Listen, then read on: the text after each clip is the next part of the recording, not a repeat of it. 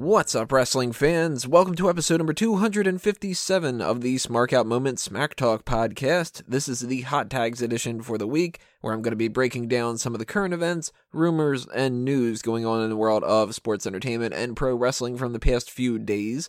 As always, I am your host, Tony Mango, and I want to preface this episode by saying I am out of it right now. I am exhausted, back's killing me totally don't feel like doing this at the moment. So if the energy level is low, I apologize. But I promise when we do our pay per view predictions a little bit later on this week, I'm going to boost up that energy a little bit more. So uh, bear with me through this edition and you'll get to better content later on. But it's the hot tags. We have a couple things to talk about, and I'm going to start things off with just a congratulatory little thing. Daniel Bryan and Brie Bella now know the gender of their child. It's going to be a baby girl, so congrats to those. No real big story about that. It's just, hey, cool. That's the type of thing that if you like the more gossipy parts of the hot tags, that's perfect for you. If you don't, well, we're moving on, so that's great, right? Uh, let's talk about Vince McMahon. That horrible segment that Paul Heyman had on Monday Night Raw, where we were talking about this on the Monday Night Raw post show, was just garbage. Everything about it was terrible. Apparently, according to reports, Vince McMahon, quote, blew a gasket over it, pulled the plug early, decided that he would just hit the music and it would be the end of it, just move on to the next segment. And you know what? That was the right call because it was terrible. And I don't know whose idea it was, but who was the person that thought hometown boy Brock Lesnar is going to get booed over Goldberg, especially when you have people pointing out that you should be cheering Goldberg, and you know that the audience usually likes to do what's opposite because they think that they're cool and it's the whole thing like that. And we were talking before, Curtis Axel earlier in the night got a huge reception for being the hometown boy. So if you're from Minnesota and a guy from Minnesota gets cheered a whole lot, and another guy from Minnesota is coming out, and he's a popular guy, you should assume that he's going to end up getting cheered as well. So I don't know if they all just thought that it would go over a different way, or if there's one person that just was steadfast about it and said, no, you need to uh, charge through and just figure out a way to turn the crowd or whatever, but did not work whatsoever. And of course, it's not going to work when you have Paul Heyman coming out there stuttering and everything. That was just not entertaining on top of it. So I don't know if that was Vince's call, Paul Heyman's call, or whatever. Somebody needs to sort of reevaluate how they do those kind of things if that's how they're going, because it failed miserably. Now, of course, that's not going to end up screwing up the entire feud. And next week, when Goldberg comes out, maybe that crowd's going to boo him. I don't know. Kind of depends on what the individual crowds want to do and what the show beforehand is going to convince the crowds to do. Because if you're in a good mood, you're going to follow along the story a little bit more. If you're in a bad mood, you're going to boo it. Just look at what happened with Dana Brooke and Bayley. Crowd did not like that. And maybe that's a little bit of a contributing factor as well. I don't know, but uh, the Goldberg and Paul Heyman and Brock Lesnar, that whole dynamic, you know, it's going to be the way that we've seen everything. Goldberg's coming in as the babyface. Brock Lesnar's going to stand there. Paul Heyman's going to build up Goldberg and talk about how great he was, but how Brock Lesnar's going to win and then Brock Lesnar's going to win. and then he's going to look better for having beaten a guy who's bigger and better and stronger. And then we're going to rinse and repeat the entire thing again. So I don't know why they're trying to necessarily just go the route of he has to be the heel in it. Nothing's changed. He's been a jerk since uh, day one of bringing him back. So if people cheer him, they cheer him. If they boo him, they boo him. Who cares? In the end, it's about Goldberg more than it is about Lesnar. So make Goldberg look good, have him lose because that's more than likely what's going to happen, and then he can go to the Hall of Fame next year and you still do exactly what you were hoping to do. Having a promo in Minneapolis, uh, Minneapolis, I think they were in Minneapolis, right? They weren't like a different area. Yeah, I'm pretty sure. Uh, but having a promo in there and not getting the direct reaction that you thought you would get, which you've been a part of this company since its inception. Why would you? You don't realize by now that that's going to end up being the case. That's not going to make or break the match at Survivor Series. It's a month away. They'll be fine. So don't blow any gaskets over that. Uh, we had a lot of talk about the list this week on Monday Night Raw, which was annoying as all hell. But there was something that was pretty interesting earlier this week that I put on the uh on the list. God damn it, put on the list for the hot tags, which was that Chris Jericho put both Donald Trump and Hillary Clinton on the list. And no matter who you're voting for, you gotta kind of go in the same boat that a lot of people are, myself included, where they're both just terrible. And I think if there's one thing that most people can agree on, it's that we shouldn't have either of these people be president. Now I know I'm gonna get some responses of like, yeah, but this one's better than the other one. I don't give a shit. They're both terrible. So nice to see that Chris Jericho kind of agrees with that, and it's like, well, they're both on the list for different reasons. Anyway, moving on, we got some more talk about indie wrestling and networks, which we've been talking about quite a bit lately between the TNA stuff, which of course they have even more problems, but I'm not getting into that. We talked way too much about TNA's legal problems. But uh, WWE's recently been asking a lot of different people in their fan council surveys and stuff if they were interested in purchasing any kind of a subscription that based around other promotions from WWE, whether it was like Ring of Honor, TNA, Evolve, etc. And now there's a new thing coming out, which is uh, Flow Sports are creating Flow Slam. Now I'm completely unfamiliar with Flow Sports, but it's some kind of a streaming service, and they've got like different subdivisions, which include uh, where is it? Flow Combat, Flow KO, Flow Wrestling, Flow Grappling.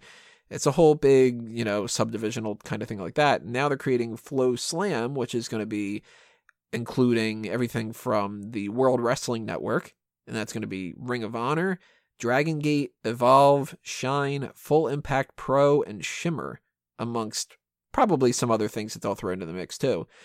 So here's what's interesting about this. Now, one thing is if you're interested in buying this, which some of them might be, it's going to be if you buy the Flow Pro subscription, it's $20 a month or $150 per year. So that's already double what WWE's network is, but it gives you a completely different type of content. So maybe you're more into indie wrestling. Maybe that's the thing you want to do. Maybe if you're just uh, pure WWE, then you wouldn't be interested whatsoever. But it is going to do Roku and Apple and the website, which I think is flowslam.tv. Uh, with that kind of stuff, if you're interested in that's what it is. But I'm more interested in how this works into WWE's relationship with these companies because not only were they interested in bringing them on the network, but they've been working a lot with Evolve and with uh, even with Shimmer a little bit here and there in Dragon Gate. They've been talking about them on the air too. Ring of Honor has been brought up. They don't seem to be as worried anymore about having some kind of cross pollination. So even in the press release about this, they're mentioning the different people that have been part of the tape library and everything that they've got for Flow Slam. They bring up Tony Nese, Drew Gulak, Zack Sabre Jr. So Zack Sabre Jr. is not a part of the company, WWE as far as that is. Uh, Drew Gulak and Tony Nese, they are. And if all their content from elsewhere, like Evolve and whatnot, if that's going to not be in WWE's hands, they might be pissed about that. Now, of course, if they wanted to pay and get, you know, a better deal, then they should have paid and got a better deal. But this might end up being a negative in the long run. Now, a negative for people that are interested in the same way that I am, as opposed to some different things, but a negative in the way that this might hinder something like the Cruiserweight Classic. Because why would they want to bring up people that are a part of a different streaming service? And you don't want to have like a Cruiserweight Classic qualifying match on a Shimmer show, or well, it wouldn't be a Shimmer show, but uh, on say Full Impact Pro, and have that be a part of the VOD network for a competing company. So I don't know what's going to end up being the case with this, but it does seem like that's going to be some kind of a hindrance, at least in some capacity to WWE. So I'm not really into that. I'm, of course, not going to sign up for this network. I don't care that much about indie wrestling. I don't have enough time to watch indie wrestling on top of that, which if I did, then maybe I'd end up getting into it a little bit more. But uh, Flow Slam, not going to be a thing for me. If it is for you and you guys check that out, definitely let me know what you think of the service when it ends up coming out. If it ends up being something that's really cool and we should uh, give it a little bit of a peep, then, you know, drop them in the comments below and all that. Let's move on to another one here. This is going to actually be two things tied into one, our final topics of the night. James Ellsworth might have a spot in the Royal Rumble, and the reason why I'm tying this in is they're both Royal Rumble related, but this one I think is kind of self explanatory. I mean, this guy's been staying around for a while. If he keeps showing up on SmackDown, he's guaranteed to have a spot on the Royal Rumble. Why wouldn't they? They've put weirder people in the Royal Rumble in the past. So, especially if there's the potential, which they haven't said it yet, and I don't want to bank on it being the case, but especially if there's 60 men in this Royal Rumble, then he has to be a part of it. But I mean, they've been doing this thing with any man with two hands has a fighting chance, and he's continuing to show up on there, and people love the whole underdog thing. Of course, he's not going to win, but a gimmick spot on the Royal Rumble for somebody like a James Ellsworth, you get a pop, a laugh out of it, is worth so much more than, say, giving it to Goldust or Primo or something like that. Those people are clearly not going to win. James Ellsworth clearly is not going to win. You might as well have some fun with it while you're at it, right? So I'm all in for that. The other bigger story, though, the biggest story out of all the things we need to talk about tonight, AJ Styles is really, really trying to convince people that Shawn Michaels is going to be his challenger for the uh, the Royal Rumble. Now there's even a graphic that he's been posting saying like, "Hey, this looks like a pretty good idea, doesn't it?" We might have mentioned this before. I don't know if we did or not, but if we did, I'm just going to reiterate what I said before. I'm pretty sure I would have said it uh, back then, but it's not going to happen. Now, if it did happen, that would be amazing. Shawn Michaels is without a doubt my favorite pro wrestler of all time. I don't think anybody matches his overall scope of how much he's been able to bring to the ring and stuff. Undertaker's number two, but you know they've got their different strengths and weaknesses. But uh, Shawn Michaels coming back is something that I don't think is going to happen, period. And if it did happen, I don't think it would be against AJ Styles. I think that it would be Triple H's retirement match or Undertaker's retirement or maybe even like a Daniel Bryan situation or something like that. But I don't think it's going to be Styles and Michaels. Now, of course, if there is a surprise and they do do this match, then holy shit, am I excited because the Royal Rumble's my favorite pay per view of the year almost always, other than maybe WrestleMania. It kind of depends on the quality, but Royal Rumbles are always super fun. And if you add AJ Styles versus Shawn Michaels on top of that, that's going to be such an amazing show. So I'm totally down for it if Shawn Michaels is down for coming back. But I don't necessarily think that's going to happen. In fact, if you told me right now I'd have to bet my life savings on it either happening or not, I'm definitely going with it not happening. So don't get your hopes up. And at the same time, if it ends up happening, then get your hopes up because then the match is going to be fucking amazing. So I want to know what you guys think about all these different topics in the hot tags. Would you like to see James Ellsworth in the Royal Rumble? If you want to see AJ Styles versus Shawn Michaels, how do you think that should go down? If you don't think that match is going to happen, what else is going to happen instead? Anything you want to toss out there about Brie Bella and Daniel Bryan, the Donald Trump and Hillary Clinton on the list thing? Are you interested in uh, Slam?